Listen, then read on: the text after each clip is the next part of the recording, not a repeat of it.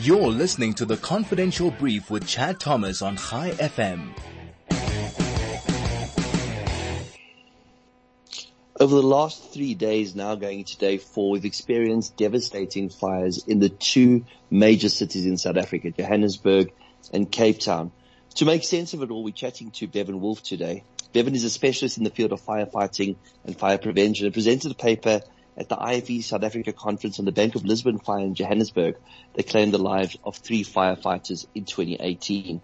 Bevan, welcome to the show. Thank you, Chad. Good morning. Bevan, let's start off with these two fires that uh, that have been experienced. The, the the fire in Johannesburg that started on Friday, and of course this massive fire in Cape Town. We've seen two types of responses to these fires. Are we seeing a tale of two cities? Do we see a difference in the responses to these two fires from the respective municipalities? Uh, Chad, I, I believe that yes, in, in terms of the Western Cape, um, they have a more consolidated approach and they deal with their fires um, specifically the wildland fires that they encounter on Table Mountain in the nature reserve and uh, inland as well. They deal with them as a collective. They have a very strong support base with the disaster, disaster management of the Western Cape and that lends to support that enables them to have a, a, a larger and a more comprehensive uh, response as well. And conversely in Johannesburg? In Johannesburg, unfortunately, we still have, uh, each of the municipalities still operate autonomously. They do have memorandums of understanding and uh, for assistance. So we saw that at a later stage, they were assisted by the provincial response from other fire brigades. And we also saw that there is a private fire brigade that is very active in the area at the moment that assisted. Of course, everything that I see is what we get from the media. And if we look at the situation as somebody who's a fire expert in reading what you've, what you've, you've had exposure to and chatting to fellow professionals in the industry, was the fire at the Johannesburg Gen, the Charlotte Maxeke Academic Hospital, was it fought in the way that should have been fought and was the necessary prevention in place to prevent it from escalating the way it did? And I hope that's not a loaded question. Chad, yes, I, I, I obviously cannot uh, directly answer that without all the information and until thorough investigation has been done and all data is available. But certainly from what I saw, there are questions to be asked. And those questions revolve around uh, the fact that yes, there there was apparently a uh, shortage of water and deficiency in their uh, firefighting reticulation system in terms of damaged hydrants and so forth for low pressure, as it was stated by once again a specific uh, person. But at the same time, the, the they had the entire day to sort out those issues and to obviously run out supply lines from street hydrants, etc., which did not appear to be done. Also, earlier in the day, it was reported that the fire was contained, which is a, term that we normally don't use. Um, there was even an indication that in terms of normal fire terminology, the fire had got to a stage of fire stop. But later on, there was a reignition according to the reports and uh, certainly a contained fire doesn't reignite. It would be a fire that is contained in the burning phase. Whilst if it had been a fire that had been stopped, it may have reignited. That information needs to be assessed as to the efficiency and the effectiveness of the initial firefighting and then what led to a fire that was out of control later in the day to the extent that it burned for long enough to cause structural damage and to then prevent uh, internal or interior firefighting and intervention which is an issue that needs to be interrogated. So Bevan, as a resident of the city of Johannesburg and most of our listeners being residents of the city of Johannesburg, we've been receiving mixed messages from council as well as private operators, insurance companies and people that have been looking very closely at the situation revolving around the so-called red fleet, South Africa, uh, Johannesburg rather's capacity to fight fires, the amount of fire engines that are on the road, etc. I think the greatest concern for Johannesburg residents right now is whether the city is capable of fighting a major fire as the city of Johannesburg, not with all the support mechanisms of neighboring uh, municipalities, private organizations, etc. So I want to take you back to the report that you did or the paper that you presented on the Bank of Lisbon fire um, in the city of Johannesburg that claimed the life of three firefighters in 2018. What were you able to establish when researching that paper that you presented at the IFE conference? Chad, once, once again, that was based on the information that was weaned from the media and uh, from what was available, freely available to all. And the, the response to that fire was uh, markedly different to the response that we appear to be seeing to fires at the moment. And the, the ongoing reports that we get regarding fires as they are uh, in in the Johannesburg area is that we have a very depleted response, and that has been admitted. And unfortunately, uh, if we were to measure it against any any response standard, it probably would not meet that which is the requirement or the minimum requirements.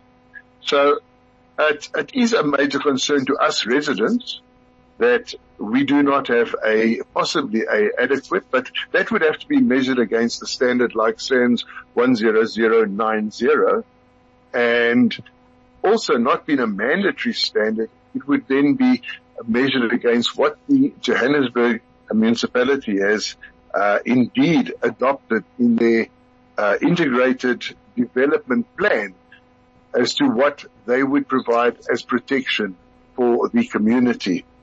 So there, there, there's quite a bit of research and quite a bit of uh, investigation that needs to be done to come to that specific answer. But certainly we do have concerns. One of them revolves around the ongoing lack of water in Johannesburg. So we've had an incident where there was water available, but the interior or internal reticulation system was malfunctioning.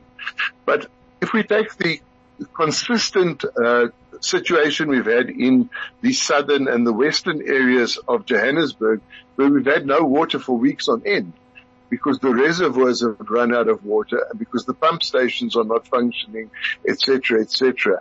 That simply makes it more of an issue that if a fire engine arrives on scene, they will not have water to fight the fire anyway, other than the 2,000 or so liters of water they have in their tanks.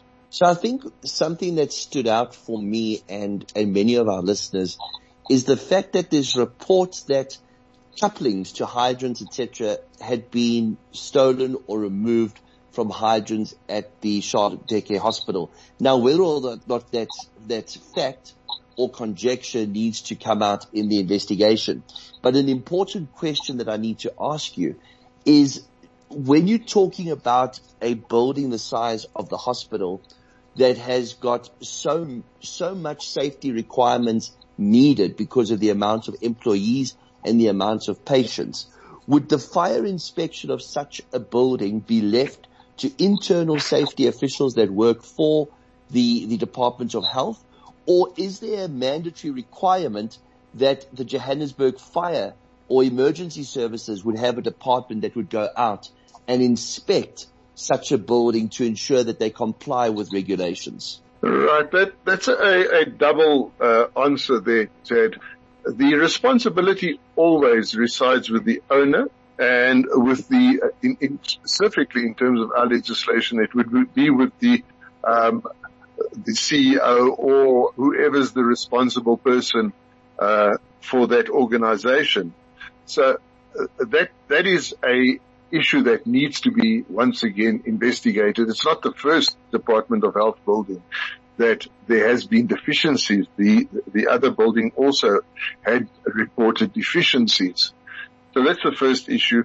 And yes, it is good practice. And, um, if one once again follows the guidance that we get in SANS 10090, the local authority or the metropolitan municipality should be um, certainly visiting key uh, points and should be visiting these types of high risk uh, premises and doing inspections which reside in uh, the E category of uh, uh, of risk in terms of the community protection standard.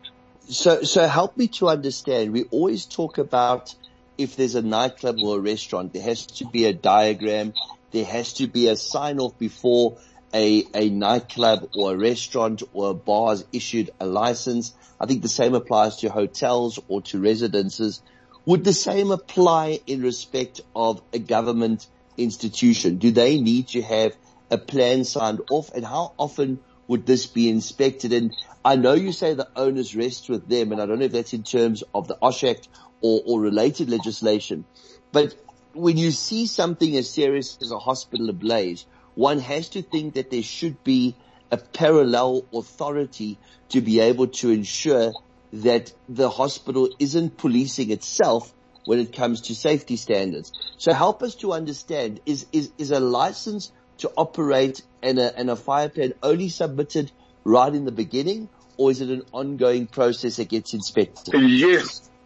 in, in terms of our National Building Regulations and, National, and Building Standards Act 103 of 1977, then there's a process that is followed that revolves around the design and the erection and then the signing off in terms of an occupancy certificate being issued.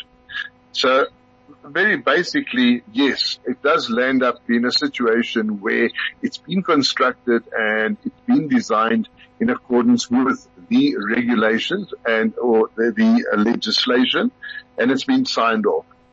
Um, in terms of trading licenses, that's a municipal function uh, for restaurants and for takeaway shops and for nightclubs and so forth. That is, that is a licensing process that may or may not be necessary in terms of the local authority bylaws and is uh, part of the bylaws of Johannesburg. But uh, hospitals should still be inspected by the fire service or by the local authority uh, on an ongoing basis, as I said, in terms of a guidance, good guidance standard, and that is SANS 10090, because of it being a high risk occupancy. So Bevan, we're learning a lot from you today and it, it, it really is necessary for us as residents to understand whether or not we're facing a crisis at present. And judging by what you've said and what we've read in the media, there may very well be a crisis. And in fact, the city of Johannesburg residents believe that they may have been misled, not just by the current leadership of, of our metro, but by the previous leadership and the leadership before that. So can I ask you outright, in your opinion, is there a problem with the Red Fleet in the city of Johannesburg? From the numbers that we read in the media and from the, uh, the re- most recent photographs that I see of the new fleet, we certainly do have a, a, a problem. And if we were to measure the amount of appliances that were declared operational and in existence in Johannesburg, it certainly does not meet the requirements in terms of weight and speed to respond to a community fire in terms of our guidance standard or even a lesser standard. If we were to, to, to reduce that, our response is still not acceptable. This is very disconcerting. Is it an issue of training? Is it a tra- is it an issue of capacity? Is it budget? Can we lay the blame at the door of corruption like what happens so often in the South African narrative?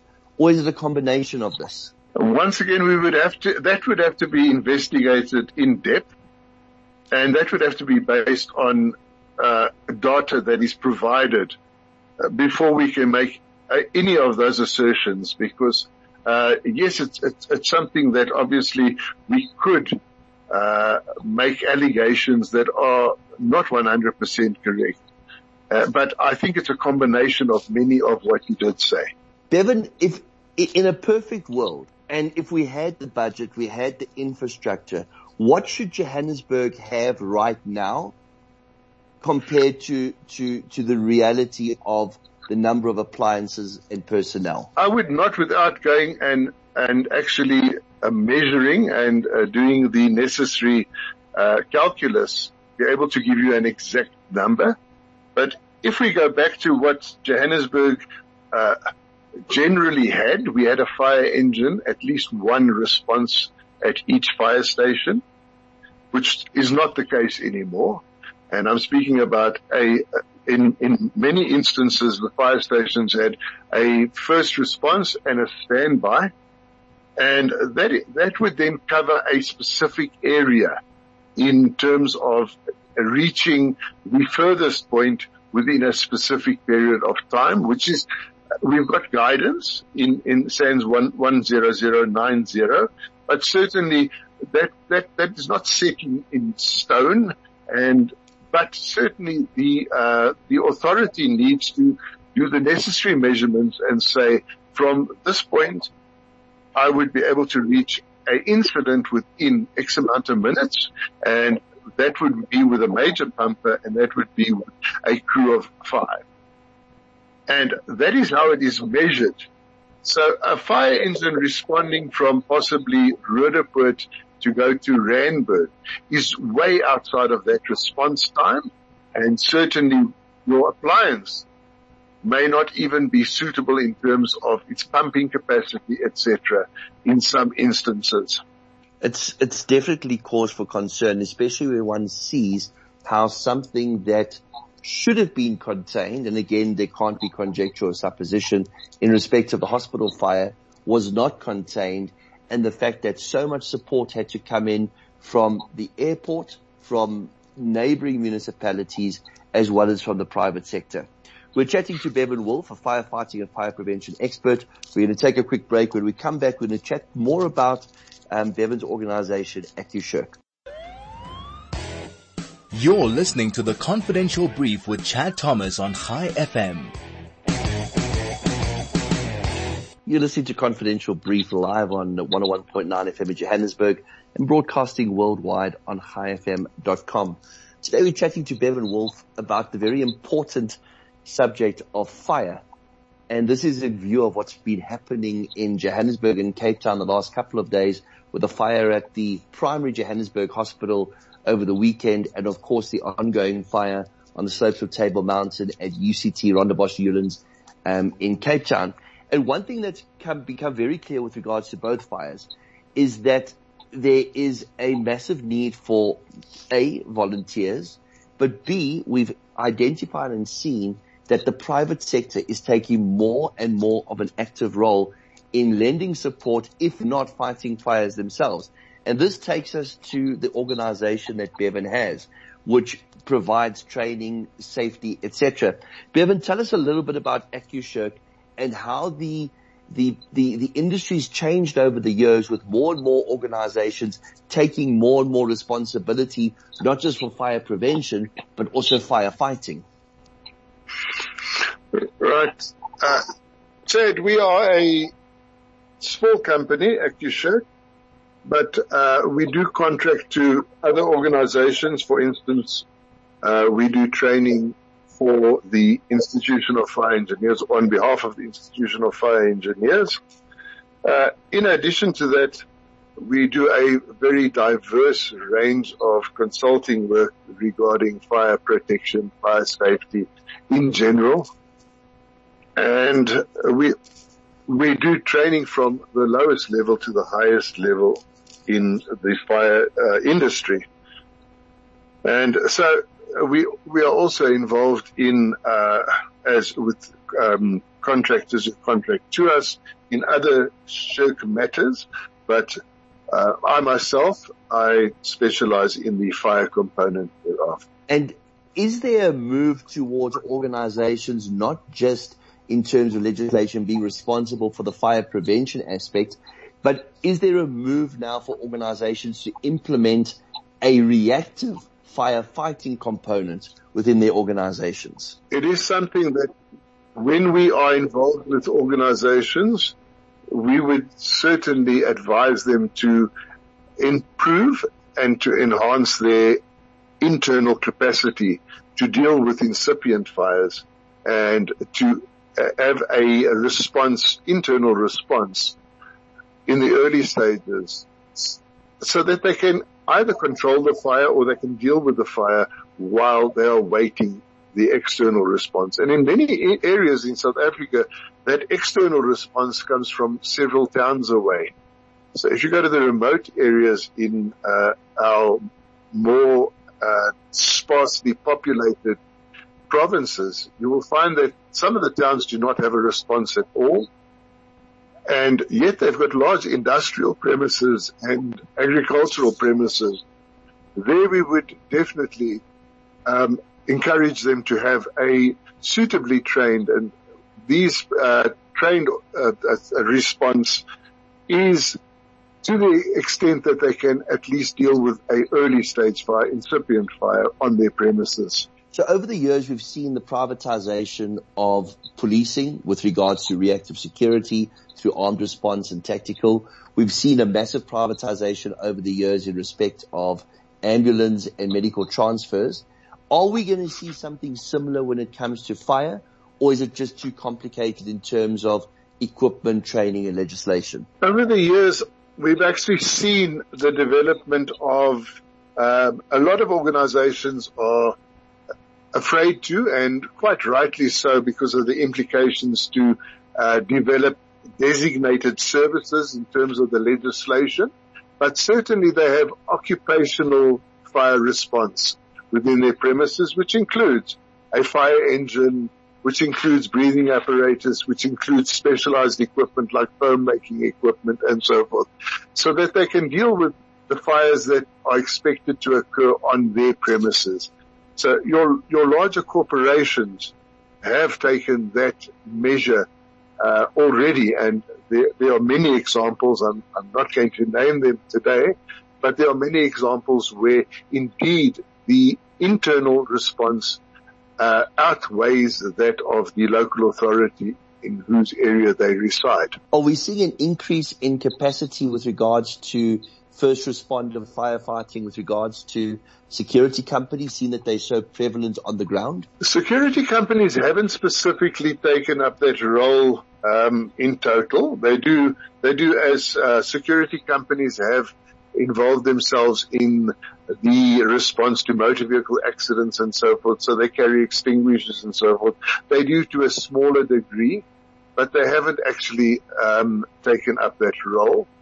And I have not done an in-depth study of uh, the the private brigades that are now operating within our municipal areas or our larger metropolitan municipal areas, but I have seen some evidence of that growing, but that doesn't come from the security industry as such. And tell us a little bit about the annual competition that AccuShirk holds. It was initially guns and hoses that involved the security companies, but this year you've you've put a twist on your on your competition because of COVID. Yes, uh, Chad, we have now renamed it. I believe it's hoses and runny noses or something.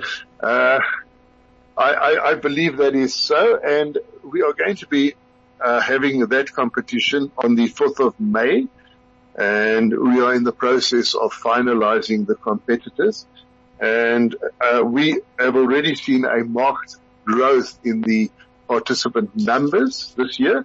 So we're looking forward to a a larger and a, a, very successful competition this year. And in closing, as residents of a city that have experienced a fire on their doorstep at a landmark that is so well known to them all and a place that provides primary health care.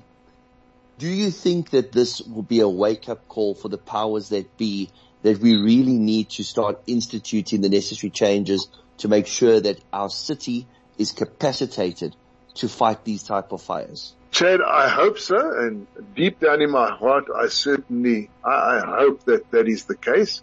But from previous uh, occurrences where we've had a few of uh, these types of incidents in the last decade. Um, and very little has been done to change the situation, if anything at all. So, um, I, I, worry that it is not going to happen. There's going to be investigations. There's going to be a lot of talk and then everything will once again go back to being as normal and everything will be forgotten until the next incident. We can only hope that people can learn from this experience because it, it, it's devastating when one sees a, a place that's there for primary health care in such danger, especially at a time of a pandemic where there are so many more patients that need to be attended to.